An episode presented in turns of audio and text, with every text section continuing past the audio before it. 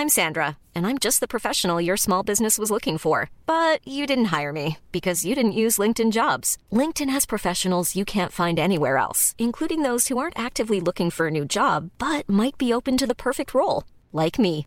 In a given month, over 70% of LinkedIn users don't visit other leading job sites. So if you're not looking on LinkedIn, you'll miss out on great candidates like Sandra. Start hiring professionals like a professional. Post your free job on linkedin.com/people today. Cette émission vous est proposée avec la très généreuse participation de Yves Ménou, Beub, Laurent Théo, Mathieu Seigné, Stéphane Guy, Pierre-Yves Sourisseau, Laurent Ferracci, Romain Duchesne, Florian Fauvarc et Alexandre Cadenne. Bonjour à tous et bienvenue sur le Rendez-vous Tech, l'émission qui explore et qui vous résume de manière compréhensible toute l'actualité tech, internet et gadgets.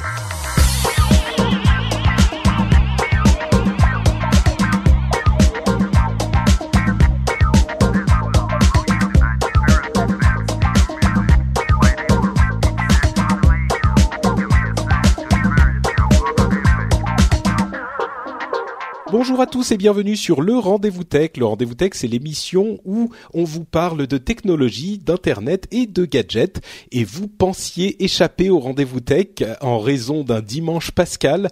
Eh bien non. Euh, entre les euh, joints en silicone euh, et les peintures de de lattes de bois que je fais parce que c'est journée bricolage à la maison. Enfin, je dis que je fais. C'est plutôt ma femme qui regarde ce que je fais et qui dit non mais c'est bon laisse, je vais faire. Et qui fait tout ça à ma place. Donc euh, je lui suis très reconnaissant, d'autant plus que ça me laisse le temps de d'enregistrer le rendez-vous tech, euh, le rendez-vous tech euh, un petit peu plus court peut-être. C'est un spécial euh, pack. J'ai essayé de trouver un thème un petit peu Pascal. En fait, j'en ai pas trouvé, mais on a quand même des choses intéressantes dont on va vous parler. D'une part, le bug Heartbleed qui a fait beaucoup de bruit ces deux dernières semaines sur le net. On va vous décortiquer, vous expliquer tout ça, et surtout vous dire ce qu'il est important de faire ou euh, s'il n'y a pas vraiment de raison de paniquer, et aussi une euh, collection de petits sujets un petit peu futuristes. C'est là que je je voulais trouver un rapport avec Pâques. Je me suis dit euh, la résurrection, tout ça, le futur, euh, toutes les choses reviennent et sont meilleures ou je sais pas quoi. Et puis en fait j'ai pas trouvé. Donc euh, on fera juste ces deux sujets qui vont qui vont être nos sujets principaux. Et j'ai avec moi Guillaume, le monsieur statistique d'internet. Hein, on va être un petit peu un petit peu large, monsieur statistique d'internet. Comment ça va Guillaume? Salut Patrick, oui ça va très bien. Euh, je te trouve un petit peu optimiste euh, pour le fait de faire une émission courte. Oui, j'ai pas, dit courte, j'ai dit plus courte. Mais plus courte, ça peut vouloir dire plus courte de 5 minutes, tu vois. On ah, sait c'est vrai. Ah, peut-être que ça va. Oui, peut-être que ça va passer. Techniquement. Euh, bon, Guillaume, c'est euh, le, le jeune homme qui est derrière le site et le compte Twitter Statosphère, que vous connaissez bien sûr hein, depuis longtemps, euh, puisqu'il il n'en est pas à sa première intervention dans le rendez-vous tech. Bon, t'es prêt pour un petit, euh, pour une petite interruption de ta recherche d'œufs en chocolat et pour Oui. parler un peu tech? Je suis prêt. Super. Et ben on va se lancer avec donc euh, le sujet que, dont je parlais en introduction, euh, Heartbleed. Le bug Heartbleed, qui veut dire le cœur qui saigne pour ceux qui ne sont pas trop anglophones. Euh, c'est un nom plutôt bien marketé et on y reviendra un petit peu plus plus tard dans ces explications. Euh, pour ceux qui n'en ont pas entendu parler, j'imagine que vous n'aviez vraiment pas les yeux sur les blogs tech ces dix derniers jours ou ces deux dernières semaines. Euh, c'est un bug assez sérieux euh, d'un des protocoles euh, qui sert sur le web et qui a été signalé par à peu près tous les sites web du monde euh, comme alors moi l'impression que j'en ai eue c'est que tout le monde disait que c'était le pire bug de l'histoire du web. Est-ce que tu as toi toi aussi eu cette impression Guillaume? Oui, il y avait. euh, Oui, c'est vraiment ce qu'on a eu l'impression au départ. En plus, euh, il y a eu des fausses rumeurs au début où on disait que ça avait touché euh, la totalité de tous les sites internet de la Terre. Ouais. J'avais lu ça, que ça avait touché 100% des sites internet. Euh, ensuite, on avait dit que ça avait touché seulement un site internet sur deux. Euh, en réalité, c'est beaucoup plus compliqué que ça. Et enfin, c'est C'est un peu, oui, c'est un petit peu, euh, c'est une histoire. Enfin, t'as raison. On, on- au début, on nous a servi ça un petit peu comme le le le, le bug euh, de l'an 2000. voilà, oui, j'ai eu ça également. Il y a eu la comparaison, oui. Ouais. Mais en fait, alors plutôt que de vous dire s'il est bon de paniquer ou pas, moi je pense que le meilleur moyen dans ce genre de situation, euh, bon, d'une part, la crise est passée. Hein. On va peut-être, euh, on va peut-être dire ça euh, en introduction. Euh, le, le, dernier compte euh, aujourd'hui fait état que 0,5% des sites euh, des, des 10 000 plus gros sites du monde sont encore euh, touchés et seulement 2% du millions de plus gros sites du monde sont encore touchés. Donc c'est quand même le gros de la crise est vraiment derrière nous. Euh, et donc comme je disais pour pour savoir si c'était vraiment quelque chose d'important ou pas je pense que le mieux c'est de comprendre ce que ça euh, ça fait ce bug. Donc on va comme d'habitude essayer de vous décortiquer ça et de vous l'expliquer euh, dans l'émission. Donc le, le bug touche le protocole SSL et une implémentation du protocole SSL. Euh, Qu'est-ce que c'est SSL En fait, c'est ce qui vous permet de surfer euh, sur le web de manière sécurisée. C'est-à-dire que habituellement, on utilise le HTTP que vous connaissez bien, euh, et quand il, on utilise euh, une connexion sécurisée, c'est-à-dire que le HTTP normal, euh, si quelqu'un est sur votre réseau Wi-Fi par exemple, il peut lire toutes les requêtes et toutes les données que vous envoyez euh, au site web que vous consultez, parce que les données sont envoyées en clair. Vous, les données ne sont pas du tout euh, euh, codées ou cryptées. Donc chiffrées plutôt, devrais-je dire. Chiffrées. J'essaye. On me fait le reproche à chaque fois, j'utilise pas le bon mot. Euh, donc, elles ne sont pas envoyées chiffrées. Eh bien, SSL, c'est le, le, le, le, protocole sécurisé qui, qui est indiqué par l'épithète HTTPS. il y a je sais pas, environ un an ou deux, peut-être un petit peu plus, la majorité des gros sites web euh, se sont mis à utiliser le protocole HTTPS, donc en, en SSL, euh, et les, les sites euh, plutôt avec des données sensibles comme Facebook, euh, Google, Yahoo, etc. Euh, vous, vous, remarquerez si vous surfez euh, maintenant sur votre navigateur que la plupart de ces sites-là, vous allez voir au début de l'adresse, c'est effectivement HTTPS avec un petit cadenas à côté de, de l'URL, à côté de l'adresse. Euh, ça, ça veut dire qu'ils utilisent le euh, SSL. Et l'une des implémentations du SSL, c'est euh, un, un, groupe qui, le, un groupe de travail open source qui l'implémente, qui s'appelle OpenSSL. Hein, open pour open source et SSL pour bah, SSL. OpenSSL, donc, c'est un groupe de gens qui donnent de leur temps pour maintenir ce, cet outil hein, de, de, de, des sites web qui est utilisé par effectivement une immense partie des gros sites web. Alors il y a des listes qui ont été établies. Euh, comme disait Guillaume au début, on a dit que c'était euh, tous les sites web du monde. En fait, c'est pas le cas. Certains utilisent euh, OpenSSL, d'autres utilisent d'autres types de SSL. Et en l'occurrence, il y avait à peu près 17% des sites qui utilisaient OpenSSL et ce bug qu'on a trouvé euh, était euh, euh, présent dans la dernière version de OpenSSL ou dans les, dernières versions d'OpenSSL depuis deux ans. Et qu'est-ce qu'il permettait de faire ce bug? Il permettait pas de lire absolument tous les, toutes les, données qui transitaient par ces sites web. Il permettait simplement, grâce à une fonctionnalité du, de ce protocole, qui s'appelle euh, Heartbeat. Euh, cette fonctionnalité permet à l'un des deux ordinateurs qui est connecté, donc vous ou le serveur, généralement c'est plutôt le serveur, euh, d'envoyer un petit bip à votre ordinateur pour savoir si vous êtes encore connecté. Par exemple, si vous avez fermé la fenêtre euh, de, Facebook sans vous déconnecter de Facebook, eh ben pour que le serveur de Facebook sache que vous n'êtes plus connecté, il envoie un petit bip et quand vous ne répondez pas, quand la page web a été fermée, ben, il sait que vous êtes plus là.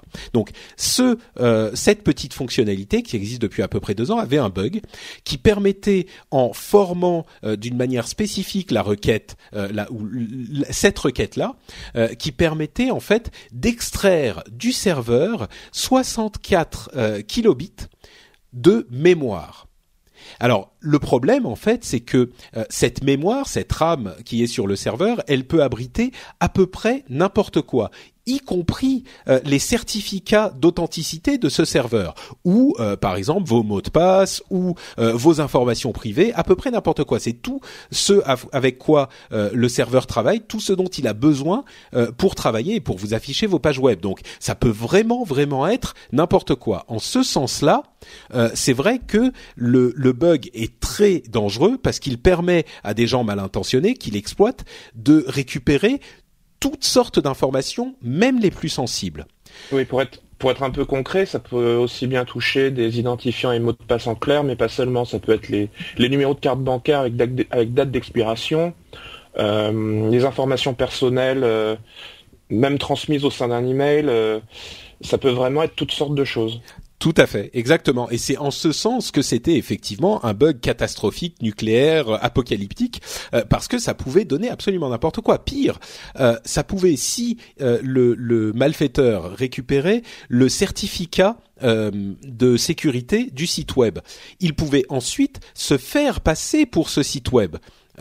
créer un site factice et se faire passer pour ce site web auprès des gens qui penseraient naviguer effectivement sur Facebook il y aurait effectivement le HTTPS avec le petit cadenas qui montre que normalement c'est bien ce site-là, le site dont on a euh, l'URL inscrite euh, qu'on est en train de visiter. Eh bien, s'il y avait ce certificat qui était extrait par les malfaiteurs, ils auraient pu créer un faux site qui serait apparu vraiment, vraiment vrai, même en, en, HTTPS.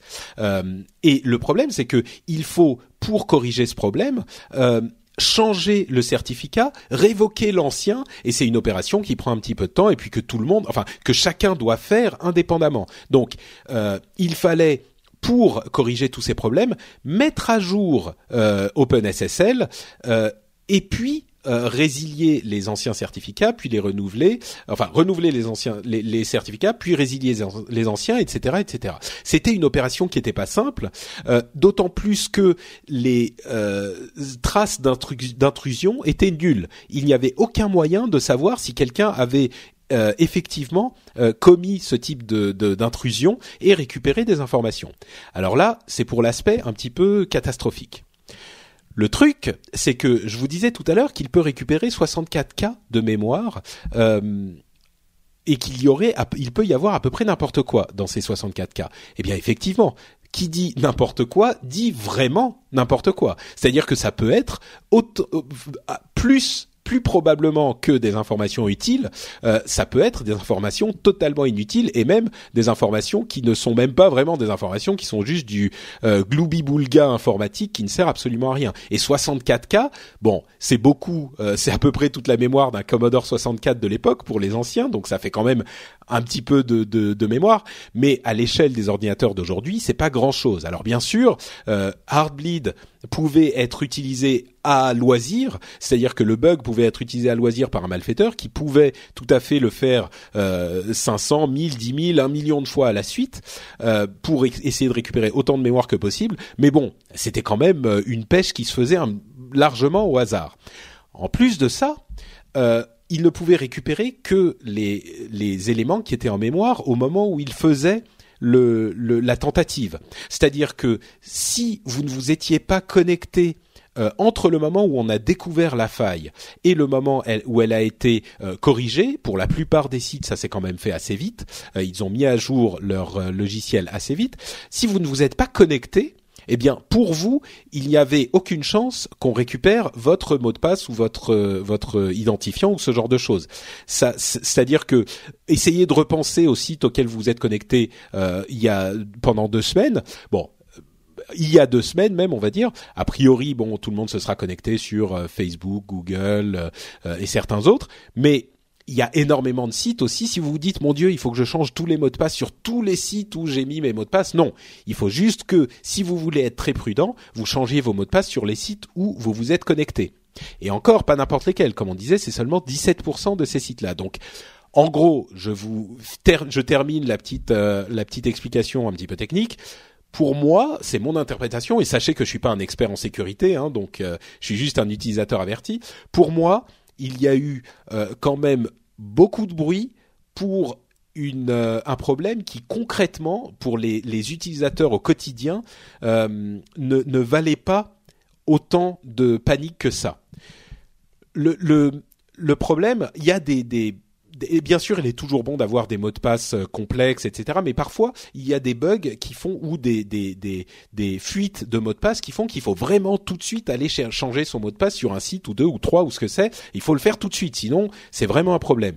Là, euh, je pense qu'un petit peu plus de euh, de, de, de pédagogie aurait sans doute. moi, ce que je crains, c'est qu'on crie au loup et que la prochaine fois qu'il y a un bug peut-être un peu plus gros, ça, les gens ne nous croient plus parce que là, en l'occurrence, je pense qu'on en a un petit, un petit peu trop fait. Euh, Guillaume, toi, tu penses que c'était un petit peu trop aussi, ou est-ce que Alors, enfin, le, problème, c'est qu'on a mesuré vraiment euh, la vraie portée du problème que au bout d'une semaine, j'ai l'impression, et que les deux hmm. trois premiers jours, on a, on a. Euh, alors, il faut dire aussi que Heartbeat, c'est un, c'est un monstrueux coup de communication également, puisque Heartbeat, à la base, quand, quand, quand, quand le nom de ce bug a été choisi, c'était bon, c'était une entreprise qui s'appelle CodeMicon, je crois, euh, une entreprise finlandaise qui a, qui a, qui a trouvé le, bug et qui s'est dit je vais, on va acheter le nom de domaine Heartbleed pour faire un jeu de mots avec Heartbeat. Et euh, il rachetait le nom de domaine le 7 avril, il faisait un site euh, alors très explicatif pour le coup, très pédagogique, mais ça sentait quand même le gros coup de communication puisque derrière tous les gros médias, les médias euh, grand public se sont emparés de l'histoire pour pouvoir faire des papiers. Bah, t'as complètement raison. Et là, c'est euh, à la limite le, le coup de génie euh, qu'il y a eu dans la communication de ce bug, c'est que et, et c'est pour moi l'aspect le plus intéressant de toute cette histoire, c'est que ça a été marketé de manière absolument magnifique. Et marketé pas au sens euh, euh horriblement capitaliste du terme, mais au sens euh, préoccupation de la sécurité, parce que si le problème n'est à mon sens pas devenu un vrai gros problème, il en avait tout de même le potentiel. Et la manière dont Codenomicon ou Code oui Codenomicon a, a géré ça avec le groupe OpenSSL et d'autres a été euh, absolument parfaite, a été euh, millimétrée euh, comme ça, ça a été un travail d'orfèvre. Et ils ont effectivement prévenu euh, trois jours avant de, de, diffuser l'information. ils ont prévenu les gens qui avaient, qui étaient, qui devaient gérer le problème.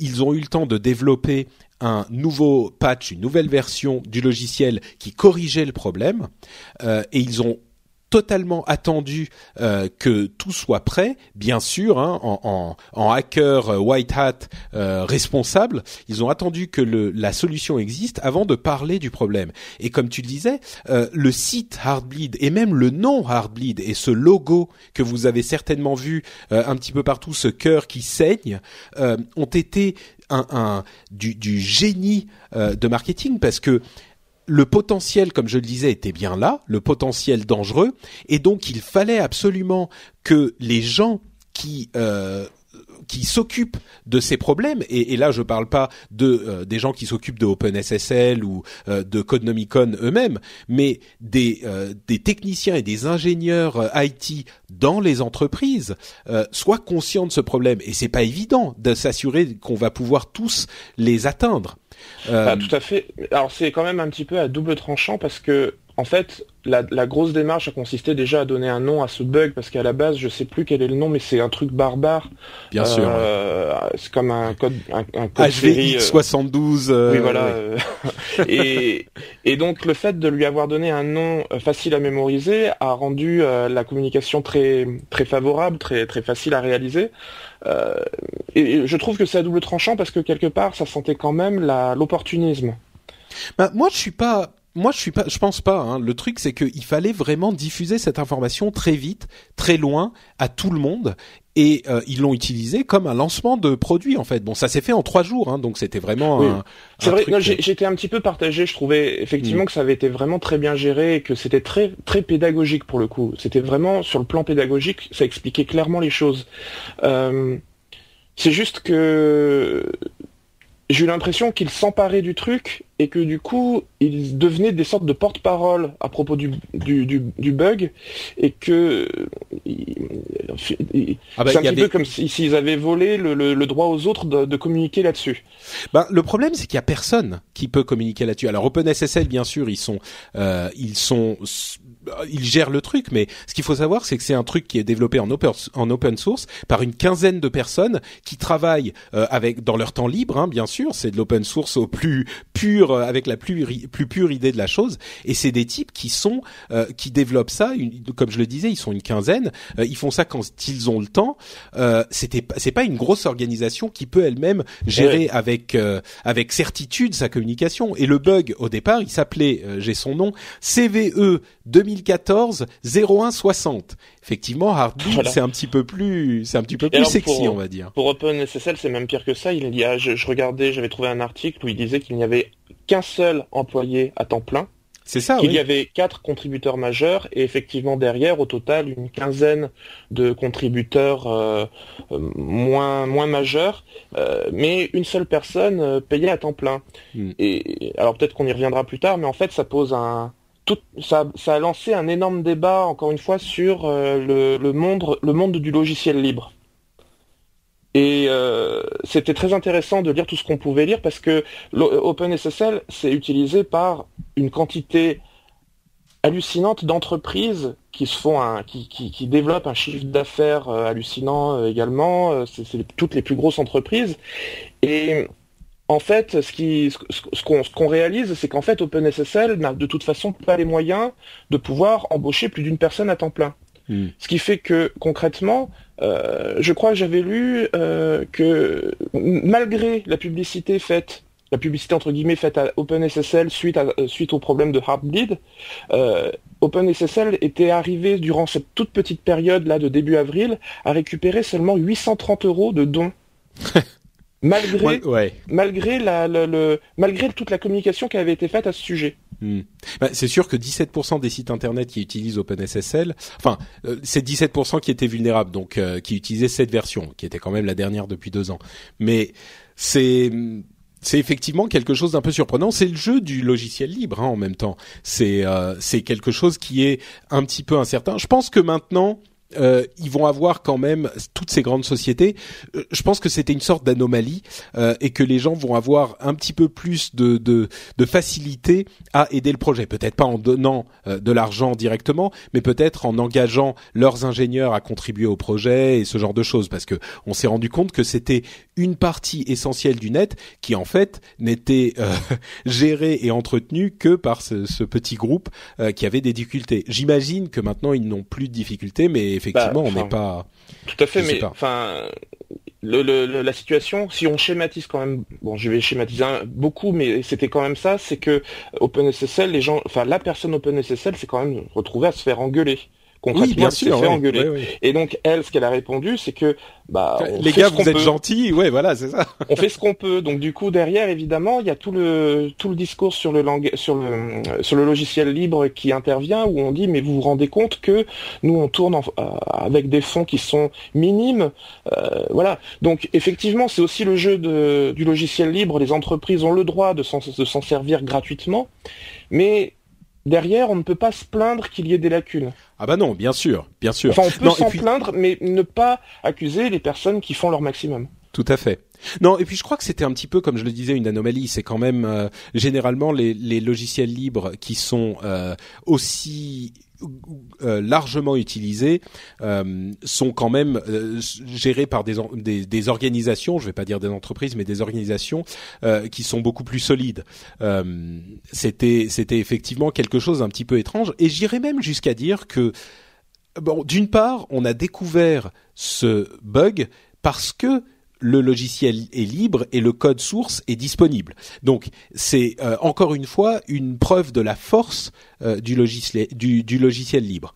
Euh, d'autant plus que le bug, c'est-à-dire que si le logiciel avait été fermé, euh, il aurait été possible pour quelqu'un de découvrir cette erreur et de la garder pour lui et de l'exploiter. On a d'ailleurs eu beaucoup de d'informations, enfin de débats sur la NSA et est-ce que la NSA avait euh, inséré ce bug dans cette euh, dans dans le logiciel? Est-ce que ils étaient à l'origine du truc? Ils ont dit que non. On aimerait les croire, mais aujourd'hui c'est difficile. Bon, en l'occurrence, a priori, c'était effectivement pas, ça venait pas d'eux. Et en plus, ils disent qu'ils n'étaient pas au courant avant euh, que le, le, monde soit au courant. Et entre parenthèses, bonne chose, euh, Obama a dit que euh, ils allaient désormais être plus transparents avec les bugs qu'ils découvrent. Bon, pas avec tous, donc c'est un petit peu. ça sert plus à rien. Enfin, c'est soit, enfin, Non, mais c'est-à-dire que là, à deux vitesses. Euh. Oui, oui. Disons que là, ils vont quand même être plus transparents avec les avec les les les, les bugs qu'ils découvrent. On sait qu'ils les gardaient pour les exploiter euh, pendant longtemps avant. Maintenant, ils vont en en, en révéler une partie euh, aux personnes qui gèrent les logiciels en question. Donc euh, c'est mieux que rien, on va dire, mais ils vont pas tout révéler non plus. Donc sincèrement, quand j'ai appris que que deux personnes anonymes avaient avaient indiqué à Bloomberg que euh, effectivement la NSA connaissait le, bug depuis deux ans et, l'exploitait, moi je me suis dit évidemment. Je, me suis dit oui évidemment, évidemment ça, ça, me, ça me choque absolument pas. Mais le pire, c'est qu'ils ont dit non, non, on ne le connaissait pas, très officiellement, et il y a euh, un an, on les aurait peut-être cru. Aujourd'hui, comment veux-tu les croire? C'est, enfin, peut-être que c'est vrai, mais qui va leur faire confiance quand ils disent ah non en fait on connaissait pas? Bon bref c'était une parenthèse NSA qu'on était obligé de faire. Euh, le bug en question a eu des conséquences euh, sur euh, le, le, le, logiciel OpenVPN euh, que certains connaîtront aussi, euh, sur le réseau Tor qui est un réseau totalement anonyme qui pouvait être dé-anonymisé à cause de ce bug là. Donc les, les gens qui gèrent le réseau Tor ont, ont été obligés de réduire une capacité, une partie de la capacité capacité du réseau Tor euh, à cause de ce bug-là. Bref, ça a eu des grosses conséquences. Tout ça pour dire que euh, pour moi, ce, cette communication aussi travaillée euh, était vraiment quelque chose de très intelligent et était important à ce moment-là en fait. Ça aurait été très compliqué de gérer le truc qui aurait pu devenir vraiment problématique si il n'avait pas été aussi intelligent au niveau de la communication. Et pour moi, c'est là le vrai génie euh, de toute cette histoire. Bah, c'était d'autant plus compliqué sur le plan pédagogique qu'il fallait également expliquer aux gens que si jamais il fallait qu'ils changent leur, euh, leur mot de passe, il fallait pas qu'ils le changent sur n'importe quel site et à n'importe quel moment. C'est ça, il fallait qu'ils le changent après que le site ait mis à jour la partie OpenSSL qu'ils utilisaient. Voilà, donc ensuite, il va savoir euh, qui a mis à jour quoi à quel moment. Euh. Et voilà. Alors justement à ce propos, euh, si vous utilisez LastPass, qui est un, un, logiciel et une extension pour navigateur de gestionnaire de mots de passe que moi j'utilise depuis longtemps et que je vous recommande très chaleureusement parce qu'elle vous permet de gérer facilement des mots de place, des mots de place de passe très complexes en fait que vous ne connaissez même pas, qui sont des suites de, de chiffres et de caractères spéciaux et de noms et de lettres de 16, 24 caractères, il va les remplir ensuite lui automatiquement. Bref, LastPass c'est un gestionnaire de mots de passe qui est très très bon. Eh bien, LastPass a développé un, un outil euh, pour très facilement voir quels sites sont ont, été affectés et sont euh, patchés, donc pour lesquels vous pouvez aller changer vos mots de passe. Et il sait, comme il sait quel mot de passe vous avez et quel site vous fréquentez, il peut vous dire celui-là il faudrait aller le changer ou celui-là euh, c'est pas la peine d'aller le changer. Bon, pour ceux qui l'utilisent pas encore, bah c'est trop tard maintenant. Ah mais euh, mais pour ceux qui utilisaient l'espace, euh, soyez euh, enfin utilisez cette cette fonctionnalité, elle est très très utile. et si vous ne l'utilisez pas encore, bah moi je vous le recommande. L'espace ou un autre, hein, les, les, gestionnaires de mots de passe sont très utiles aussi. Cela dit, ils se sont mis fortement en avant pour expliquer qu'il que s'ils voulaient quand même tester les, enfin ils pouvaient quand même créer un compte immédiatement et ils allaient quand même être renseignés sur chacun des, des services euh, ah oui, d'accord. Bah, même a posteriori. D'accord. Puisque, puisque justement, il y a certains, certains services qui n'ont pas encore mis à jour la faille de sécurité. Bon, la plupart maintenant l'ont fait. Oui, mais il y a une semaine, c'était pas encore le cas. Moi, c'est mm. simple. Quand j'ai, quand j'ai su ça, je suis allé droit à l'essentiel. Euh, je suis allé voir. Euh, je, me, suis renseigné pour Battle.net, pour Steam et pour le Xbox Live. Voilà. D'accord. Les choses importantes en fait. voilà. D'accord. Bon, donc effectivement, voilà euh, pour cette euh, cette petite partie pour Heartbleed. Dernière chose, euh, il y a un gros euh, on parle beaucoup de, mots de passe, il y a un gros effort de plusieurs industriels euh, pour éliminer définitivement les mots de passe, dont le Galaxy S5 euh, qui vient de sortir fait partie. En fait, il y a un protocole qui s'appelle FIDO. je ne sais pas quel acronyme c'est, mais FIDO qui gère les lecteurs de d'empreintes de, digitales, les scanners de d'iris, les clés NFC etc., qui est qui est utilisé par beaucoup de gens et comme je disais, dont Samsung avec son Galaxy S5. donc bon, peut-être que bientôt on n'aura plus à avoir peur de perdre nos mots de passe. Ça nous ça nous aidera pas forcément pour les trucs comme Heartbleed, mais au moins les mots de passe vont peut-être à un moment bientôt disparaître de nos vies bah et je les regretterai pas vraiment. Non, mais ça, bon, on va pas rentrer dans le débat, mais ça, ça va, ça va entraîner d'autres problèmes. Certainement, mais disons que franchement, je suis pas certain que euh, on puisse avoir autant de problèmes qu'avec les mots de passe aujourd'hui, parce que franchement, les mots de passe posent des problèmes hallucinants et c'est plus du tout sécurisé. Donc euh, oui, ça je suis d'accord, mais c'est vrai qu'après euh, tout ce qui est à base de, de reconnaissance, euh, euh, comment on dit, oculaire, là, je sais plus le terme. Oui, ou alors, les, trucs biométriques, quoi. Ouais, toutes ces choses-là, ça pose d'autres problèmes et c'est pas sécurisé. À... Je, je suis je suis convaincu que dans l'absolu, c'est beaucoup mieux que le mot de passe. C'est ça. On tombera d'accord. Voilà. Rien n'est parfait, hein, mais bon, à la limite, tu sais, le problème, c'est que ta clé que tu utilises pour ouvrir chez toi, c'est pas entièrement sécurisé non plus, hein. Donc, ah non, non c'est sûr. Ouais. Bon. Voilà pour Heartbleed. J'espère que vous y aurez vu un petit peu plus clair. On va donc passer à ma, ma partie que je voulais, pour laquelle je voulais trouver un, lien avec Pâques, euh, qui est une collection de petits sujets euh, du futur. Le futur, c'est aujourd'hui ou c'est peut-être demain. Euh, est-ce que tu as une idée pour mettre ça en lien avec Pâques, non? Il aurait fallu que je me prépare hein. parce que là, comme ça, te... à froid, ça te... Non, oui, euh, bah.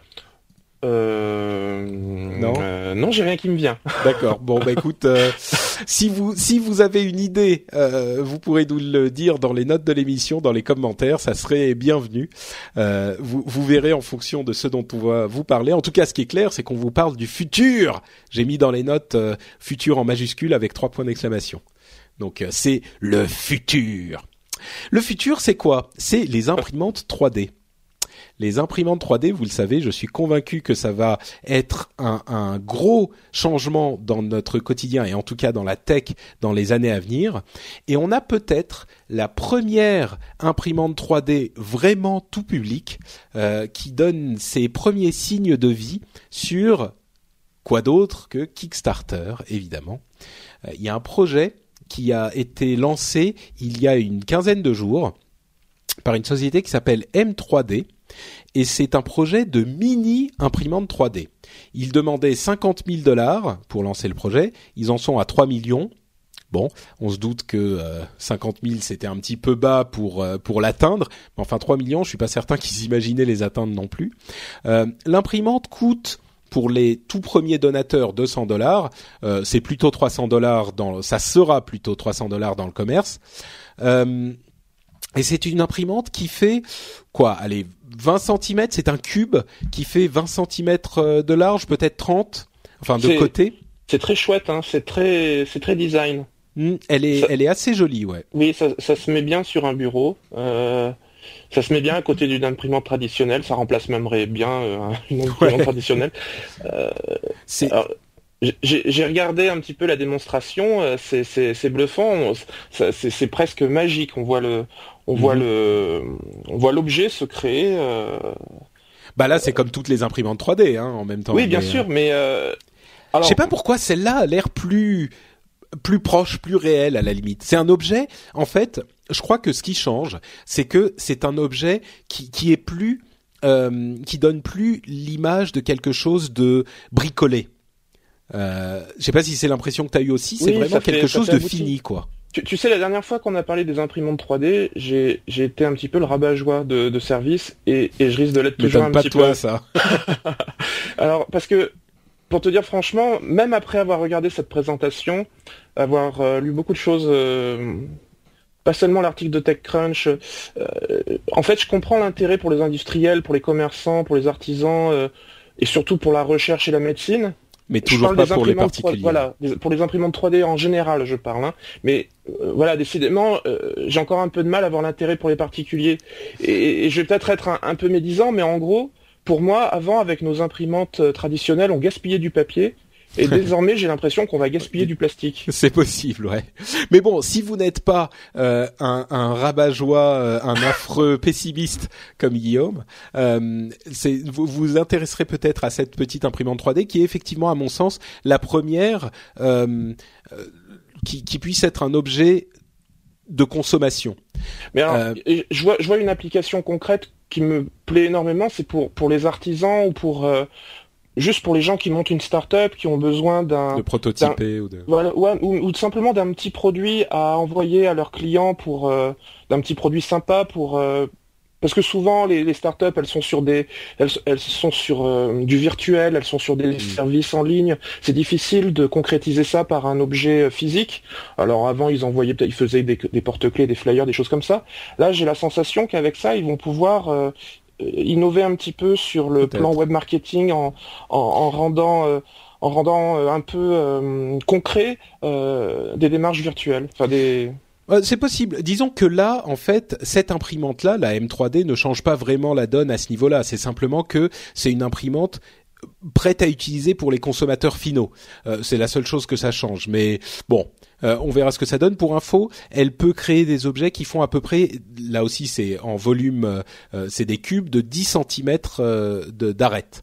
Donc ça nous fait quand même des, petits objets de, taille raisonnable, quoi. Un œuf à la, enfin le, truc pour me faire un œuf à la coque, ouais. une une tasse de, bref. On... Il y, avait un truc marrant, c'était le moule pour faire du chocolat justement pour oui, voilà, oui, du chocolat imprimé, enfin en, en, en, du chocolat moulé, quoi, ce genre de choses. Bon, c'est la première imprimante qui pour moi arrivera. Enfin, le plus important c'est le prix quoi, 300, 400 euros. Euh, on arrive à des prix vraiment abordables. Donc c'est euh, vraiment euh, abordable pour vraiment le, particulier. Donc ça oui mm. c'est. Et entre parenthèses, il y a un premier, le premier, le premier magasin d'imprimantes 3D qui a ouvert ses portes à, à Paris. Ça s'appelle Cubic 3D, C U B E E K 3D. Donc euh, si ça vous intéresse, vous voudrez peut-être aller y faire un tour. Il s'adresse bien sûr aux, professionnels autant qu'aux particuliers, mais euh, c'est une démarche intéressante. Cubic 3D, C-U-B-E-E-K 3D à Paris. Euh, Monoprix va bientôt utiliser les bitcoins. Ça aussi, c'est le futur, non? Bon. Et, là, et là, j'ai senti par contre que c'est toi qui allais faire le rabat-joie. ouais, bon, disons que euh, concrètement, euh, l'annonce est pas vraiment une annonce, euh, c'est simplement comment il s'appelle, Monsieur Patrick Walid, qui a été interviewé par le, le, journal du net, qui est le directeur e-commerce de Monoprix, qui a dit ah ouais, on s'intéresse au Bitcoin. Et ça, c'est la, la, la, grande ligne que tout le monde a repris. Euh, le problème, c'est qu'après, il a dit, on ne sait pas trop comment ça marcherait, on ne sait pas trop comment on l'implémenterait, euh, on ne sait pas trop ce qu'on en ferait, mais ça a l'air marrant. En gros, à mon avis, c'est juste un type qui qui s'est dit euh, ouais Bitcoin ça a l'air sympa. Euh, moi j'aimerais bien qu'on. Enfin lui, je ne doute pas qu'il que ça l'intéresse hein, et qu'il qu'il voudrait essayer d'en faire quelque chose. Mais de là à ce que ça soit implémenté chez Monoprix. Son, son message, c'était de dire si on peut éviter de prendre le train en marche, autant euh, être dans la locomotive. C'est pas faux. Et du coup, c'est vrai qu'il n'est pas, il se rend pas bien compte de ce que, mais je pense que personne se rend compte vraiment de ce que c'est encore, euh, de ce que ça peut devenir potentiellement. Euh, hmm. Je, je, pense que c'est encore trop tôt. Mais lui, enfin, j'en ai entendu parler il y a même il y a plus longtemps que ça, et, il voit à très long terme. Hein, il est déjà sur du 2017, 2000, 2020. Il est pas, mm. il est pas sur des courtes échéances. Parce qu'effectivement, d'ici à euh, le début de l'année prochaine, euh, on voit pas très bien, et lui non, et, lui visiblement, lui non plus voit pas très bien quelle application concrète ça pourrait avoir. Ouais. Oui, c'est sûr, c'est sûr. Bon, en tout cas, c'est bien qu'il s'y intéresse. Je vais pas trop faire le rabat-joie, effectivement. Euh, c'est, il vaut mieux s'y intéresser et que ça ne donne rien plutôt que de laisser le train passer. T'as tout à fait raison. Voilà, pour une fois que, pour une fois qu'on aurait une entreprise française qui essaye de, de se tenir un peu au courant de ce qui se fait ailleurs. Euh, oui, bon, disons, bon, il y a quand même des ah, entreprises qui se tiennent au courant, mais oui, c'est vrai. mais, mais c'est vrai qu'on s'attend pas forcément d'une entreprise de, de grande distribution euh, qu'elle s'intéresse au Bitcoin. Hein. Ça, c'est sûr. Voilà. Bon, Euh, autre chose intéressante, c'est euh, Carrefour, toujours dans la grande distribution, euh, qui s'intéresse là aux applications mobiles et l'application de la nouvelle application qui s'appelle C-ou. c'est une sorte d'assistant de course qui vous permet en fait de préparer les courses que vous voulez faire à la maison. Vous dites je vais acheter ça, ça, ça et ça, et ensuite dans le magasin, j'imagine qu'ils ont mappé tout leur magasin, ça vous fait votre parcours, vous dit où vous devez aller pour acheter quoi, et euh, ça vous fait en fait une, un, un, GPS dans la boutique. Euh, plutôt que de voir euh, passer 30 fois dans les mêmes allées, se dire ah merde, maintenant je suis au rayon chocolat, j'ai oublié d'acheter l'huile et le vinaigre, machin, donc je dois refaire tout le truc. C'est marrant, je trouve. Oui, alors en fait, tous les ans, alors moi je, je vais au, au, salon de l'e-marketing depuis maintenant 3 ou 4 ans. Hmm. Tous les ans on nous annonce ça. A lot can happen in three years, like a chatbot may be your new best friend. But what won't change? Needing health insurance. United Healthcare Tri Term Medical Plans, underwritten by Golden Rule Insurance Company, offer flexible, budget friendly coverage that lasts nearly three years in some states. Learn more at uh1.com. Hiring for your small business? If you're not looking for professionals on LinkedIn, you're looking in the wrong place. That's like looking for your car keys in a fish tank.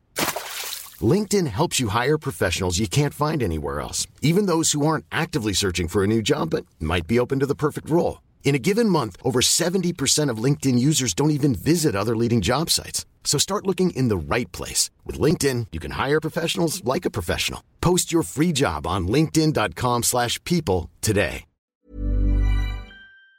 On nous annonce énormément de choses là-dedans. Et là, ça commence à émerger pour de vrai. Parce qu'avant, c'était vraiment du prototypage euh, de, d'applications, de, de, services en ligne. Et, et, là, ça devient concret. En fait, ce qui est intéressant, c'est que ça va apporter quelque chose de concret pour les, pour les clients, mais ça va surtout apporter, à mon avis, quelque chose d'énorme pour les, euh, pour les grandes surfaces. Parce que euh, c'est évident que toutes ces données qui seront stockées sur, dans, dans, dans, les, dans les applications serviront, en, serviront de tracking pour les grandes surfaces. Je pense que ça va leur permettre d'identifier, par exemple, euh, les, rayons difficiles à trouver. Ils vont pouvoir faire des statistiques mm. sur quels sont les rayons que les, gens ont le plus de mal à trouver pour améliorer la signalétique. Ça va être euh, éventuellement exploiter les listes de courses qui sont mises sur ces sur les applications pour faire des études de corrélation et se dire tiens tel produit est tout le temps acheté avec tel est tout le temps acheté avec tel autre. Bah ça, ils peuvent le faire avec les, ils peuvent déjà le faire avec les les les caisses, enfin les les listes euh, qu'ils ont de ce que les gens ont acheté. Ils ont quand oui, mais ils peuvent aussi faire un différentiel euh, entre ce que contenait la liste et ce qui a été effectivement ah, acheté. Euh, ils peuvent euh, également calculer un, un, un, panier moyen, se rendre compte de combien le panier moyen était prévu au départ et combien il a été effectivement parce que pendant qu'on fait les courses soit on a tendance à payer plus soit au contraire on a tendance à se restreindre un petit peu plus donc ça, ça ouvre la porte à plein de choses, mais dans les deux sens, du côté client et du côté euh, et, du côté grande surface. Moi, je suis très intéressé par tous ces trucs-là, et en fait, il se trouve que, euh, enfin, quand euh, ça fait longtemps qu'on essaye d'améliorer la façon dont fonctionne l'intérieur des, grandes surfaces. Je me souviens, moi, quand j'étais étudiant à Grenoble, il y, a, il y a 15 ans à peu près, à l'époque, ce qui était très à la mode, c'était de trouver des moyens pour optimiser les files d'attente des grandes surfaces.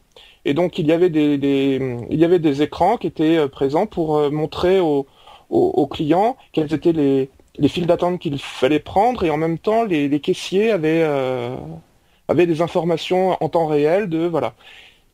Et c'était c'était passionnant à regarder. Et j'ai l'impression que tout ça, ça s'inscrit exactement dans la même chose. C'est hmm. qu'ils veulent essayer de ils veulent essayer à leur tour d'apporter de, une révolution dans la grande surface en faisant en sorte que euh, on puisse faire les courses plus facilement, plus rapidement. Euh, ah bah c'est sûr que s'ils peuvent nous faciliter la vie dans les grandes surfaces, euh, on va pas dire. Et en même temps, hein. c'est à double tranchant parce qu'une personne qui reste moins longtemps dans une grande surface, c'est potentiel, c'est potentiellement une personne qui achète moins de choses. Donc hmm. il faut, c'est tout ça, c'est c'est millimétré. Donc euh, ils doivent euh, regarder des des métriques dans tous les sens. Ça doit être ça doit être vraiment passionnant. Ouais. Bon bah écoute, Merci de donner un petit peu de d'ampleur à, à, cette news qui pour moi était simplement oh euh, il y a une app sympa sur mon mobile. Bon effectivement ça veut dire un petit peu plus que ça. Merci. Voilà et, et, encore un petit truc qui, qui est très à la mode, enfin qui qui devient un peu à la mode en ce moment, c'est que de plus en plus les grandes surfaces mettent d'autres applications sur notre téléphone, des applications qui servent à aller prendre en photo un rayon parce que, euh, par exemple, une grande surface, je sais pas, Auchan, euh, a envie de savoir si dans tous ses magasins, les, certains produits sont mis dans les étalages tels que c'est prévu. Et donc, en fait, il y a des applications maintenant qui servent à ça. On nous donne une liste de produits à photographier au sein de sa grande surface. On s'y déplace, on prend en photo et on obtient une petite rémunération. Alors c'est une petite rémunération, c'est du style 15 centimes parce qu'on a fait la mission, aller prendre en photo euh, les yaourts Danone. Par exemple. C'est pas mal ça. Où est-ce que je trouve cette application euh... Bon, on se renseignera. Oui, je te donnerai les, les noms pour les mettre euh, en ah, c'est intéressant, ouais. Ok, eh ben écoute, euh, merci bien. Bon, je sais pas si le temps que je vais que je vais passer à aller euh, faire le, il y a, y a, un truc quand même que dont les gens se rendent pas compte souvent, c'est que le temps, effectivement, c'est de l'argent. Donc quand vous allez gagner 15 centimes en allant jusqu'au magasin, en prenant la photo, machin, est-ce que vous auriez pas pu gagner plus en faisant autre chose? Ça c'est une bonne question, non?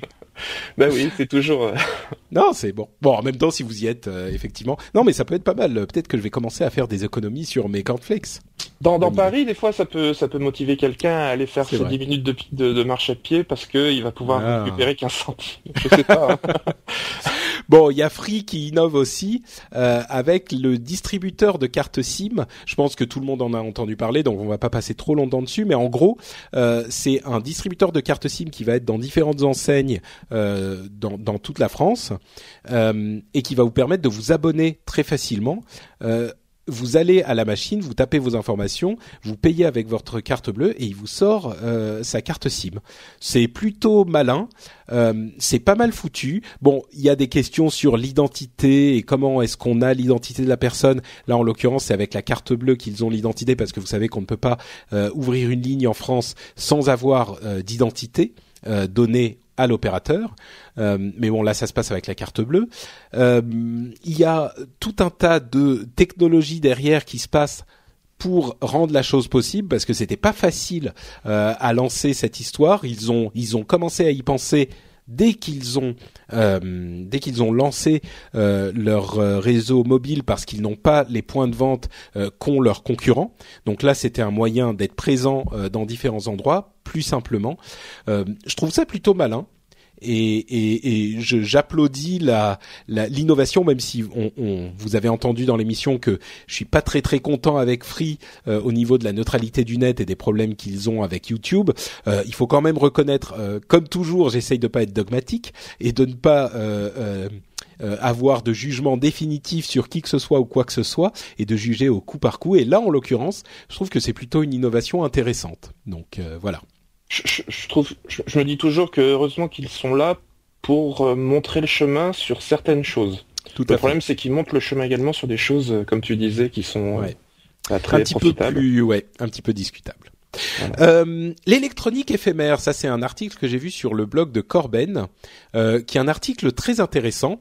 En gros, il y a des, des nouveaux polymères qui permettent de euh, fabriquer des systèmes électroniques qui disparaissent avec le temps. Alors là, vous vous dites, euh, mais mon Dieu, à quoi est-ce que ça peut servir un truc qui s'effrite? Eh ben, il y a plein d'utilisations qui sont intéressantes. Bon, d'une part, une des utilisations qu'imaginait euh, Corben ou, d'autres était que on puisse implémenter une sorte de protection dans les matériaux physiques. par exemple, si vous avez un processeur Intel qui ne peut pas être utilisé pour telle et telle utilisation, euh, ils intègrent une partie essentielle du processeur qui est dans ces matériaux. Et si jamais on, on note que vous avez utilisé le truc pour un, une utilisation qu'il fallait pas, je dis n'importe quoi, euh, eh bien ils envoient un signal électrique qui désintègre la partie essentielle et qui rend le, le, le composant inutilisable. Donc ça c'est le truc un petit peu négatif, mais on peut imaginer aussi une utilisation pour les téléphones portables, par exemple, pour les trucs qui vont se, euh, qui vont se, se qu'on pourra désactiver complètement euh, s'ils sont volés. Ça, ça pourrait être pas mal. On peut utiliser aussi euh, ce type de matériaux pour euh, créer des, euh, des, des composants informatiques qu'on va intégrer euh, dans le corps de quelqu'un et on, on, bien sûr on l'ouvre pour le mettre dedans euh, pour des raisons médicales, mais ensuite on n'a pas besoin de rouvrir la personne pour le ressortir parce que le truc va se désagréger, etc., etc. Ça peut être ça peut être des choses plutôt des, des utilisations plutôt intéressantes. Euh, comme toujours, bah, ça, c'est le pire qui peut côtoyer le meilleur. Ouais. voilà, dès que c'est pour, euh, si c'est pour euh, un aspect pratique, pour le bien de tous, pour voilà, c'est c'est profitable, c'est génial. Mais dès lors que on va s'en servir comme DRM pour pour embêter un petit peu plus les consommateurs ou des choses comme ça, bah on se dit bon bah ça y est, c'est encore c'est encore une astuce de plus pour euh, nous, nous, emmerder. Euh. Bon là, c'est on en est encore qu'au stade de recherche. Hein. D'ailleurs, euh, dans, au niveau des astuces de plus pour nous emmerder, Corben pensait aussi à une sorte de GPS temporaire qu'on peut injecter. il, disait dans les êtres humains, des enfants innocents de préférence, toujours avec son, son ironie que j'aime beaucoup. Et, et, voilà, s'il y a des méchantes organisations gouvernementales qui veulent nous suivre, ou même je sais pas, des, des, des, des méchants euh, mafieux qui veulent nous suivre, euh, eh bien, on peut envoyer avec une, un petit pistolet discret un GPS temporaire qui ne fonctionne que pendant une semaine et après il se, il se désagrège et plus personne euh, ne saura que vous avez commis vos actes répréhensibles. C'est pas mal, non? Oui, c'est pas mal. Dernier, euh, dernière vision futuriste, euh, c'est bah là aussi c'était sur le blog de Corben que je l'ai vu. Euh, Asimo, vous vous souvenez d'Asimo, ce petit robot de Honda qui est né il y a déjà 14 ans et qu'on n'avait pas vu depuis peut-être 2-3 ans. La dernière fois qu'on le voyait, il se cassait la figure dans un escalier, hein, il me semble. Oui, c'était un petit peu, il s'était pas, c'était pas parfait effectivement. Euh, et, et, là, on l'a revu euh, donc il y a une semaine, et euh, il est, il a vraiment fait pas mal de progrès. Il est devenu euh, beaucoup plus mobile qu'avant. Il peut marcher, il peut courir, il peut taper dans un ballon de foot, euh, il peut monter des escaliers et descendre des escaliers. Il peut serrer la main. il a vraiment, vraiment beaucoup progressé, et c'est vraiment intéressant comme évolution. Bon, on n'est pas encore à un cyborg tueur, mais on y arrive. ouais, c'est très tendance en ce moment la, la robotique, mais là là c'est euh, Asimo ils, font quelque chose de, de très poussé, mais euh, il y a plein de petites entreprises qui se créent, qui essayent de faire des choses, euh, qui essayent de, de faire des choses euh, pour la vie de tous les jours qui puissent être un peu utiles. je pense à une société qui s'appelle Aldébaran, qui mm. qui fait aussi des des petits robots qui savent faire plein de trucs. Euh, enfin, j'ai entendu parler d'Aldébaran robot, Robotics, oui. Voilà, euh, parce que je crois qu'ils ont un prototype qui figurera dans le prochain euh, Star Wars. Ah. et ils ont remporté, oui, pour être à côté de C3PO et de. Voilà, ils, pourront avoir, il y aura un petit robot, je sais plus son nom, un petit robot de chez Aldébaran Robotics qui figurera, qui figurera carrément dans le film. D'accord. c'est intéressant. Non, mais c'est sûr. Disons que là, celui-là, ce qui est pas mal, c'est qu'il a, euh, il, fait. C'est vraiment un robot au sens où on imagine les robots dans la science-fiction, c'est-à-dire qu'il fait tout tout seul, il est humanoïde. Il a la euh, taille humaine déjà, il fait. C'est ça. Il, est un peu plus petit justement pour pas être impressionnant. Il a l'air mignon pour pas faire peur. Euh, et il est humanoïde et il marche, il monte les escaliers, il attrape des trucs, il dévisse des des, des bouteilles. Euh, enfin, bon, pour faire tout ce qu'il a fait, il a dû être préparé sur la scène, euh, il a dû apprendre tout ce qui euh, ce qu'il y avait sur la scène, euh, faire le mapping de tout ça, mais il n'empêche que ça progresse quoi. Ça progresse. Voilà pour notre petite rubrique le futur. Et maintenant, on va. Bon, j'espère que ça vous aura intéressé. On n'a pas trouvé de, de, lien avec Pâques, mais bon, je sais pas. On, on, on continuera à chercher. Euh, et maintenant, donc, je vais resaluer euh, et remercier les gens qui nous aident sur Patreon, sur Patreon qui est le euh, site qui vous permet de nous donner un coup de main et de financer le rendez-vous tech. Alors, je remercie du fond du cœur très très chaleureusement Jeff Simon, Étienne Caillot, Cyril Binet, Christian, Olivier Palf, El Pollo Grande, certains d'entre vous connaîtront la référence, Marco, euh, Philippe le peintre, Half et Down. Merci à vous tous de nous soutenir et merci à tous ceux qui nous soutiennent. Euh, on s'approche, euh, on s'approche petit à petit de la barre fatidique des 1000 dollars par épisode. Il est possible euh, qu'on y arrive avec euh, avant le prochain épisode. Bon, J'essaierai de faire quelque chose de spécial, une sorte d'état des lieux euh, du Patreon et de l'émission et de ce qui se passe avec avec les sous et de ce qui va, ce que je vais. Enfin, j'ai reçu les premiers sous, euh, le, le, premier batch, et ça m'a fait bien sûr énormément plaisir. Donc maintenant, je suis en train de lorgner sur un Hale euh, PR40 qui est le micro euh, de, de podcaster, enfin le micro tout court hein, de broadcast, euh, l'un des plus connus et les plus populaires et de meilleure qualité qui soit. Donc je suis en train de lorgner très très très sérieusement dessus. Hein. C'était la première étape euh, dans le Patreon, donc euh, je vais l'acheter bientôt. Je vais aller aux États-Unis euh, en juillet et il est beaucoup moins cher là-bas, donc peut-être que je serai responsable avec l'argent que vous nous envoyez, que vous vous envoyez à l'émission, et j'attendrai d'être là-bas pour pour acheter ça. Après l'étape d'après, ça sera l'ordinateur. je vais attendre sans doute encore un petit peu un petit peu plus longtemps pour ça parce que accessoirement, euh, grande nouvelle, et là je vous raconte un petit peu ma vie, hein, c'est le, c'est aussi une partie de l'émission. Euh, je vais déménager très bientôt. Euh, enfin, on va plus habiter dans 20 mètres carrés parce que la cuisine que vous voyez derrière moi quand je fais certaines émissions en live, eh ben c'est en face du bureau, donc on habite dans un endroit tout petit. Eh ben on va déménager enfin. Donc c'est ça arrive d'ici d'ici quelques temps. Donc je vais peut-être attendre les avant de, de, me lancer dans les grands travaux pour ça. Euh, donc je ferai, peut-être. Tu restes dans, tu restes quand même dans. dans à Paris, bah oui, bien sûr, bien sûr. Penses-tu, moi, je suis un Parisien, Parisien né. Je suis un Parigot tête de veau, moi. euh, mais bon, on fera, on fera peut-être si, si on atteint, j'espère, euh, les, les 1000 dollars par épisode. Euh, bah, je ferai un état des lieux, je pense. On verra ce qu'on fera. Et puis j'aimerais faire quelque chose quand même de spécial pour pour remercier tout le monde parce que euh, comme je le dis à chaque fois, euh, c'est quelque chose qui me fait incroyablement plaisir et qui est difficile à exprimer.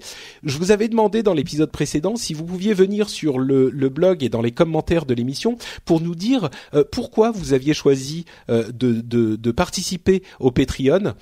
vous avez été très nombreux à venir nous laisser des commentaires et je vous en remercie, je vous en remercie très très chaleureusement. Ce qu'il en ressort en fait, ce qu'il en ressort le, le, la chose qui ressort le plus souvent, c'est que la facilité d'utilisation était ce qui avait poussé la plupart d'entre vous euh, à, participer euh, au Patreon.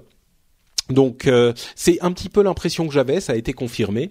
Euh, je voudrais juste euh, lire un de ces très nombreux commentaires qui a été posté par David, alias Yoda. qui c'est un commentaire qui m'a vraiment vraiment ému et qui représente un petit peu le l'idéal de ce que je recherchais avec l'opération du Patreon. Donc je vais je vais vous le lire rapidement parce que comme ça ça représente bien ce que ce que les gens disent. Donc merci à toi David. Ce qu'il disait c'était euh, Bonjour Patrick, comme certains des poditeurs, je t'écoute depuis de nombreuses années, depuis presque le début d'Azeroth.fr. C'était l'émission avec laquelle j'avais commencé euh, à l'époque. Euh, j'ai donné en son temps une ou deux donations, puis lors de l'ère No Watch, j'ai acquis des goodies. Merci à toi David de nous avoir soutenus pendant aussi longtemps. J'ai autant que faire se peut essayé d'apporter un coup de pouce financier des podcasts que j'apprécie. C'est aussi un moyen pour remercier votre dévotion pour notre plaisir. Il faut le rappeler, euh, tu es l'un des rares podcasteurs français à garder une régularité de montre suisse. J'essaye, j'essaye. Euh, tu es capable de faire un enregistrement en étant malade, fiévreux, dans un aéroport russe. C'est vrai, c'est arrivé. Anticiper ton mariage, puis ton voyage de noces, etc. Tout ça pour délivrer en temps et en heure tes émissions. Tout ceci par respect des auditeurs. Merci David, tu me comprends. Patreon apporte la simplicité. Comme certains l'ont déjà dit, c'est comme payer son abonnement pour sa revue préférée simple et efficace un peu le même parallèle que pour la musique. Avant Spotify, je downloadais à droite à gauche. Depuis la simplicité de Spotify, cela ne me dérange pas de payer un abonnement. Je suis fier de participer modestement à la pérennité de tes podcasts. Le rendez-vous tech est presque un journal d'investigation. Ce n'est pas une simple lecture de ce qui a été publié ailleurs, mais une vraie synthèse euh, avec thèse et antithèse. Sacré avocat du diable que tu fais. Enfin, tout ceci est fait dans la bonne humeur, mais dans les moments euh, même dans les moments où les opinions divergent. C'est à nous également à te remercier pour ton investissement sans faille depuis tant d'années au service des poditeurs et plus largement de la communauté high-tech, pour éviter le mot geek inapproprié en l'occurrence. La simplicité et l'efficacité de Patreon permet de joindre le geste main au porte-monnaie à la parole, dire merci, Très belle fête de Pâques à toi et au tien, signé David. Merci mille fois David pour ton petit commentaire qui m'a fait, comme je le disais, très plaisir et un petit peu ému parce que tu résumes absolument voilà, il a tout, dit. Hein. tu as tout dit. Donc, euh, bah écoute, comme il n'y a rien à ajouter, euh, je redis merci encore une fois à tous ceux qui choisissent euh, de participer au Patreon. Si vous y pensez, c'est patreon.com, p-a-t-e, p-a-t-r-e-o-n.com slash rdvtech. Les liens sont sur le site de l'émission de toute façon. Euh, Patreon, c'est même un petit peu addictif parce que moi, du coup, tous les soirs, avant d'aller me coucher, je regarde si t'as dépassé les 1000 les dollars. je vais jeter un œil parce que tu sais, euh, bon, euh, voilà, je pense qu'on est quelques-uns quand même à les regarder euh, parce que justement, si tu teases un petit peu là-dessus. on peut se dire tiens, bah. il faut pas que je loupe le moment où enfin ça va passer à 1000 dollars parce qu'il va organiser quelque chose. Bah j'espère, j'espère, peut-être. On verra, on verra c'est vrai que le déménagement et tout, ça m'occupe, mais là, c'est un tel événement que je peux difficilement ne rien faire, en tout cas, c'est sûr. Mais peut-être que j'essaierai de prévenir un peu à l'avance, je sais pas. On verra, on verra. On verra. Peut-être qu'on n'y arrivera pas. Peut-être que ça va s'arrêter. Hein. On sait pas. Là, on est à 30 dollars. Euh. on verra. Bah oui, mais euh, je sais pas. Je tu sais, moi, je, ne, je ne veux. Enfin, c'est une de mes caractéristiques, hein, de ma personnalité. Je ne veux jamais présumer de rien et surtout pas euh, euh laisser la, la, la, la, la, la fierté, le, le péché capital de la fierté te, te, te, te dévier de ton chemin. Donc, euh, tu vois, là, on revient vers euh, un message un petit peu euh, plus approprié avec ce, ce week-end pascal, n'est-ce pas? Oui. Bon, donc encore une fois, merci à David d'avoir tout dit et on continue avec nos news et nos rumeurs les news et rumeurs, c'est euh, Amazon et son téléphone. On a eu euh, déjà des rumeurs qui avaient circulé il y a quelque temps sur le fait qu'Amazon sortirait un téléphone euh, et que ce téléphone serait équipé de six caméras, bon les deux caméras classiques devant et derrière, mais aussi quatre caméras aux quatre coins de l'appareil pour avoir une interface 3D.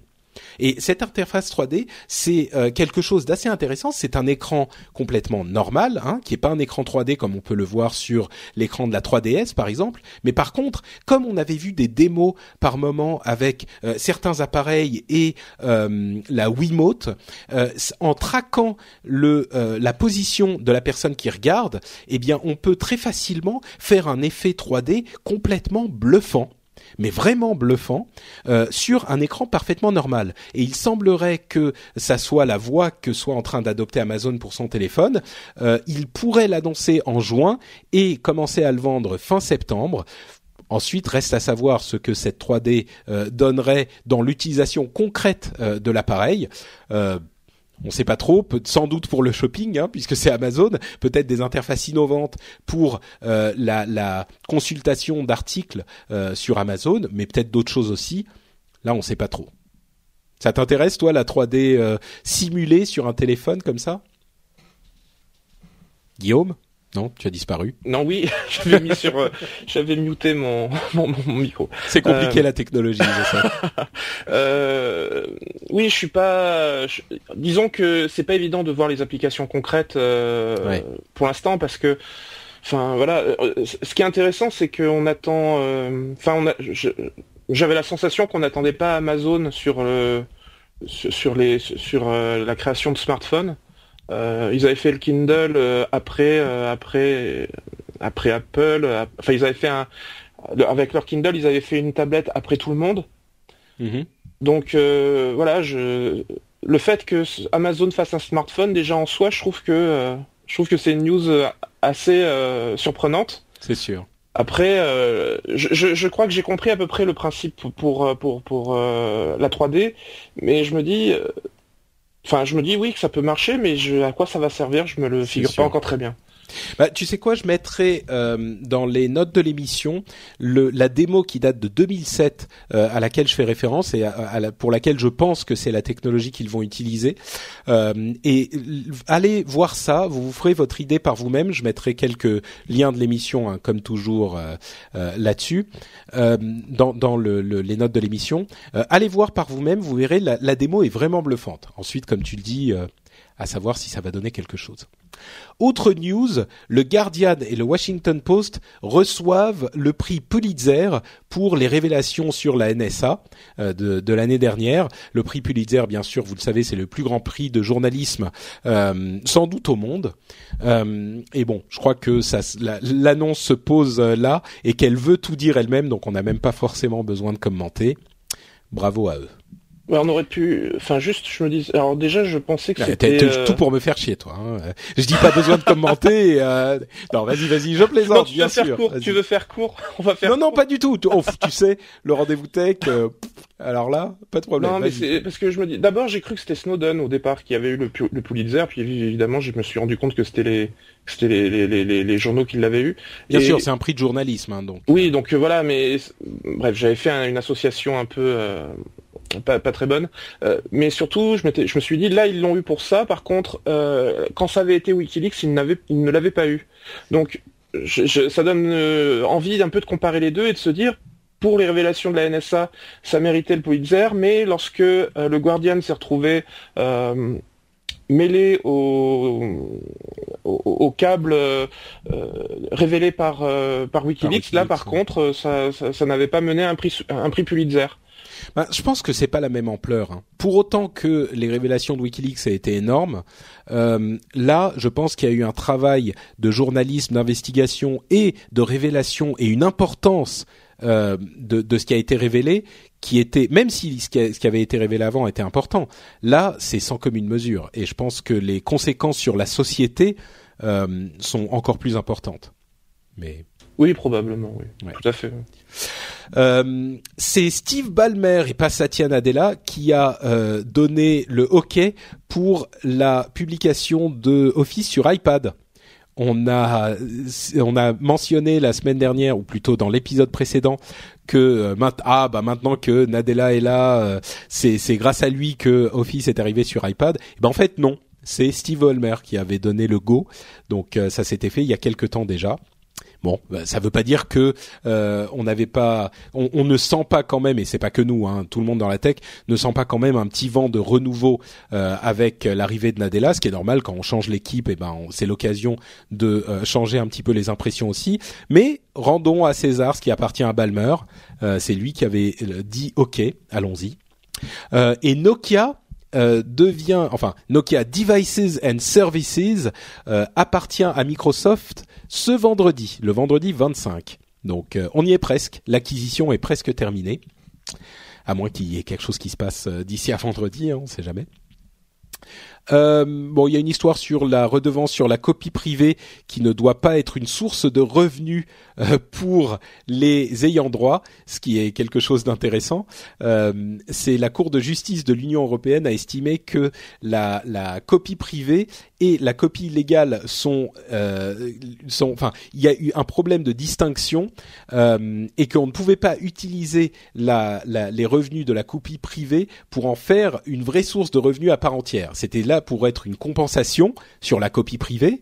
Euh, qui existe depuis très longtemps et en gros il y avait des dérives qui commençaient à être exagérées là on remet un tout petit peu les pendules je vais pas dire à l'heure parce que je trouve pour moi que c'est encore euh, il y a encore des problèmes dans ce système mais on, euh, on, met un petit peu le holà euh, aux dérives au niveau de la Cour de justice européenne, donc c'est plutôt, c'est plutôt pas mal. Rappelez que c'est une indemnisation et non, voilà, oui, c'est ça. C'est une indemnisation pour. Ensuite, ce que ça indemnise, c'est discutable. Euh, le, le, système de la copie privée est un système qui existe depuis très longtemps, qui était à la base prévu pour euh, pour euh, compenser les copies que les gens faisaient sur euh, cassette de leur CD, par exemple, hein, ou de d'une de, cassette à l'autre. Euh, là, ça a beaucoup dérivé, mais c'est toujours censé être uniquement une indemnisation et pas tout simplement une source de revenus. Faut pas déconner non plus. Donc on peut discuter de la validité ou non de la source d'indemnisation, mais la partie euh, euh, de, la base de la loi, ce que c'est censé accomplir, là, euh, la Cour de justice de l'Union européenne a remis les pendules à l'heure. ARA, le projet ARA, enfin, euh, qui est qui est encore une fois mis en avant par Google, euh, le, le premier téléphone devrait arriver en 2015. Est-ce que tu es un petit peu plus convaincu que bah écoute, oui, quand j'ai vu les, les, la démo dont on avait parlé il y a un mois, je crois, euh, ça m'a un petit peu plus convaincu complètement, oui. Euh, maintenant, je sais pas, je pense pas que ça va révolutionner l'industrie du téléphone mobile, mais par contre, il y a des opportunités effectivement intéressantes. Et ce qui est le plus surprenant, c'est que l'équipe derrière euh, ARA s'est imposé le fait de d'aller des premiers stades de conception à la mise sur le marché en deux ans. Et, et, ils sont en train de s'y tenir. Et, et, ils ont dit, on lance les trucs, on fait une sorte de, de livre d'instruction pour le projet ARA. On travaille dessus pendant deux ans et après le monde en font ce qu'ils veulent. Et je pense que c'est là que PhoneBlocks notamment va reprendre euh, du poil de la bête. Mais euh, et, et après ils vont faire autre chose, ils vont arrêter. Donc c'est vraiment un projet qui est prévu sur deux ans pour euh, lancer le concept et puis après ils feront autre chose. Et cette contrainte de temps, ils se la sont imposés à eux-mêmes pour essayer de vraiment arriver à quelque chose rapidement et de pas s'éterniser dans des dans des, des, des, designs et des trucs qui ne bah, qui se terminent jamais quoi. Plus qu'un an à attendre pour voir si ça, même pas un an à attendre pour voir si ça peut vraiment donner quelque chose intéressant. Euh, bon, Guillaume, est-ce que tu as besoin, par exemple, euh, euh, d'armes automatiques ou de quelques kilos de cocaïne? Oui, justement, je voulais te demander où c'est que je peux en trouver. bah écoute, pas de problème. Tu vas sur Grams, qui est une sorte de Google du dark web. Tu sais, le dark web, c'est le, web caché. Bon, en gros, c'est ce qui se passe sur le réseau Tor, hein, qui est aussi un réseau très anonymisé pour euh, aider les gens à, euh, euh, à, à, donner des informations de manière anonyme, mais évidemment, puisque c'est anonyme, ça peut être utilisé pour le bien ou pour le mal. Et Grams, c'est un petit peu le, le, le, fils spirituel de Silk Road, euh, cette sorte d'eBay de la euh, de la, la, la, des activités illégales. Bon là, c'est un navigateur, un, un, moteur de recherche, un Google euh, du dark web. Si tu as besoin d'armes ou de drogue ou de toutes sortes de choses comme ça illégales, et euh, eh ben il y a maintenant un vrai Google sur le réseau Tor, quoi. Ouais. en fait, ce qui, ce qui m'a horrifié par rapport à l'info, c'est pas tant l'info elle-même que la façon dont ça a été traité dans les dans les médias généralistes ouais. euh, dans les médias généralistes français notamment. Ah bah, euh, Instruis-moi parce que tu sais que j'ai pas la télé et que je ne sais pas ce qui se passe dans le vrai monde des vrais gens. Non, Moi, mais je, sais... je, je, ne vois que ce qui se passe sur les sites euh, tech euh, de, de, de geeks. Donc, ouais, en fait, en gros, le, le, le problème, c'est que il n'arrive pas à faire un, un parallèle entre la entre la vraie vie et la, et la vie virtuelle. C'est-à-dire que une distinction, il... tu veux dire ou? Oui, oui, une distinction. Non, je veux dire que ils trouvent ça, euh, enfin, pour eux, c'est c'est très grave. C'est très grave. J'ai lu ça même sur euh, sur même ZDNet ou bon, mmh. c'était plutôt Atlantico et j'ai lu ça sur d'autres euh, magazines du même genre. Euh, en fait, pour eux, ça paraît très grave, mais ils n'arrivent pas à se rendre compte que le fait de euh, rechercher de la drogue et des armes continue d'être aussi difficile que de les chercher dans la vraie vie. C'est-à-dire ah oui, que si je descends en bas de chez moi et que je, je me mets en quête d'aller chercher euh, des armes et de la drogue, je pense que ça va être au moins, enfin, au moins aussi facile que si je vais sur euh, que je vais sur Tor et que je cherche à comprendre comment on fait. Oui. Et, et peut-être, oui, oui. Voilà, et, et, et, et, donc juste, je voulais revenir sur la façon dont c'est traité. On a la sensation que, sous prétexte que c'est sur Internet, d'un seul coup, ça devient très facile et à la portée de n'importe qui en faisant n'importe, enfin en faisant euh, euh, trois clics. Ouais, ce qui n'est pas, ce que tu veux ce n'est pas vrai du tout. Le, le, simple fait de se mettre sur Tor déjà. De... C'est pas facile, oui. Bah non, c'est quelque chose qui est quand même assez assez pointu. Faut, c'est pas non plus extrêmement compliqué, mais je veux dire, faut vraiment s'y être intéressé pour y parve... enfin pour le faire. Oui, t'as raison. Raison. C'est pas que juste que est... c'est effectivement pas juste comme taper Google dans son navigateur, quoi. Voilà. Et de la même manière que quand tu es dans la rue et que tu cherches des, des armes, peut-être qu'il y a des armes dans, dans un bâtiment qui est à 500 mètres de chez toi, donc c'est potentiellement très facile. Mais seulement si tu le sais pas, euh, tu risques pas de te retrouver avec des armes ou de la drogue dans les mains, plus ou moins par hasard. C'est pas faux. Je dirais quand même que une fois que tu as Tor installé, c'est la merveille d'Internet. Une fois que tu es sur Tor et que tu vas sur Grams, bon bah là ça y est, t'es arrivé quoi. T'as as tout ce qu'il te faut. Donc c'est comme tout sur Internet, il y a des choses qui sont quand même plus faciles. Mais c'est vrai que c'est pas, disons que c'est pas non plus enfantin, c'est pas comme taper Google euh, et aller sur Amazon et, chercher. Euh, je pense quand même que, dans la vraie vie, si tu as les bons contacts, c'est très facile aussi. Bien sûr, mais là c'est plus facile de se faire les bons contacts en fait. D'accord, peut-être, oui. je vois ce que tu veux dire. Bon, euh, eh bien, écoute, notre dernière news, c'est certains d'entre vous ont peut-être euh, vu que le, le site, enfin le site, que Nike avait fermé sa euh, sa, sa division Fuelband, vous savez, le petit tracker de fitness euh, qu'ils utilisent depuis très longtemps. En fait, non, ils ont nié la chose, enfin ils ont euh, émis un démenti et ils ont réduit la voilure, ils ont renvoyé quelques personnes en fait dans cette division, mais ils continuent à travailler sur le truc. Ça veut quand même dire, à mon avis, qu'il y a une consolidation qui se fait sur ce marché, sur le marché de la technologie portée. On a le terme officiel maintenant. Hein.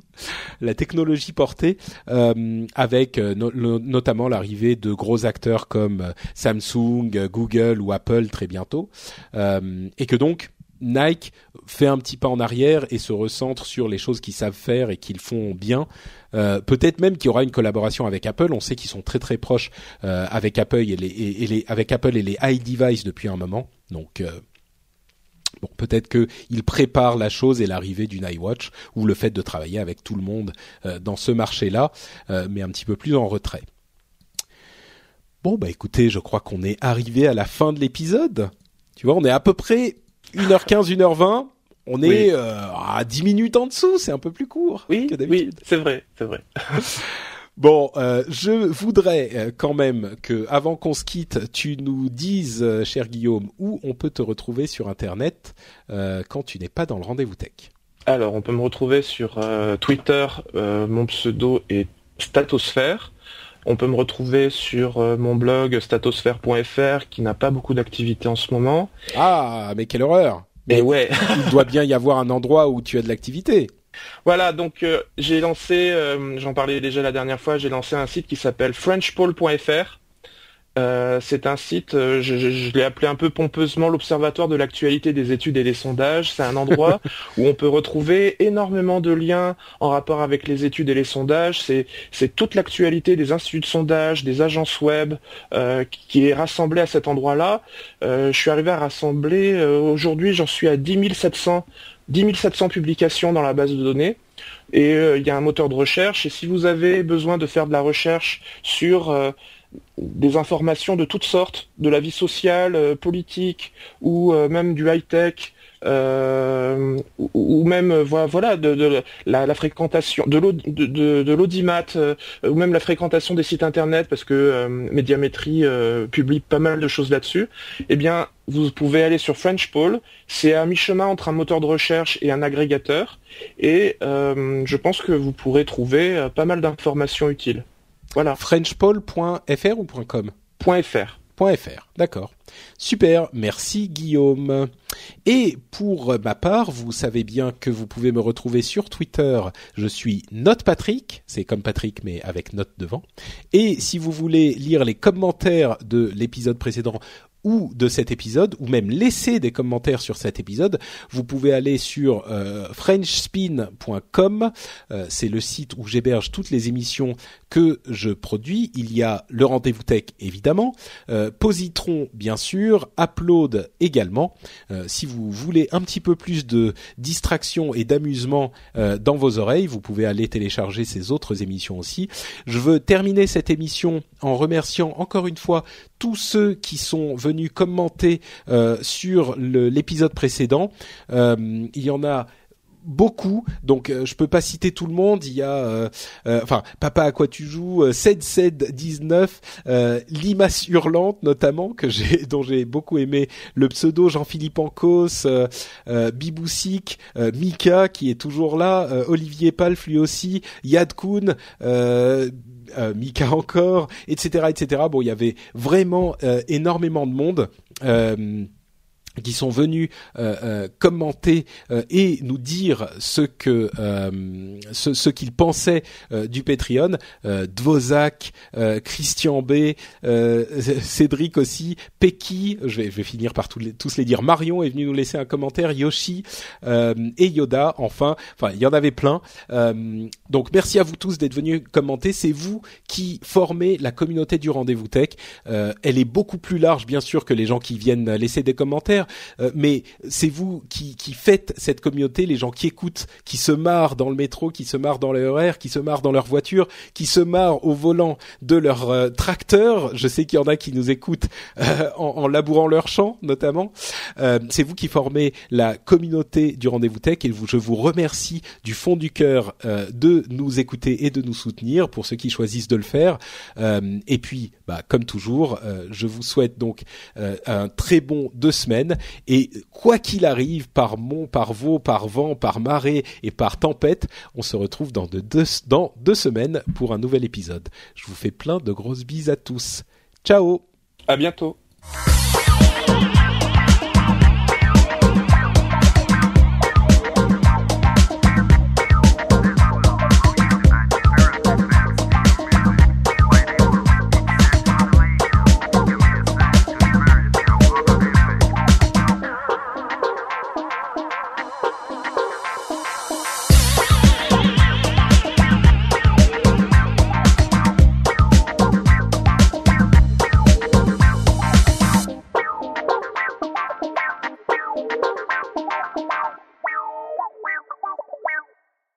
Cette émission vous est proposée avec la très généreuse participation.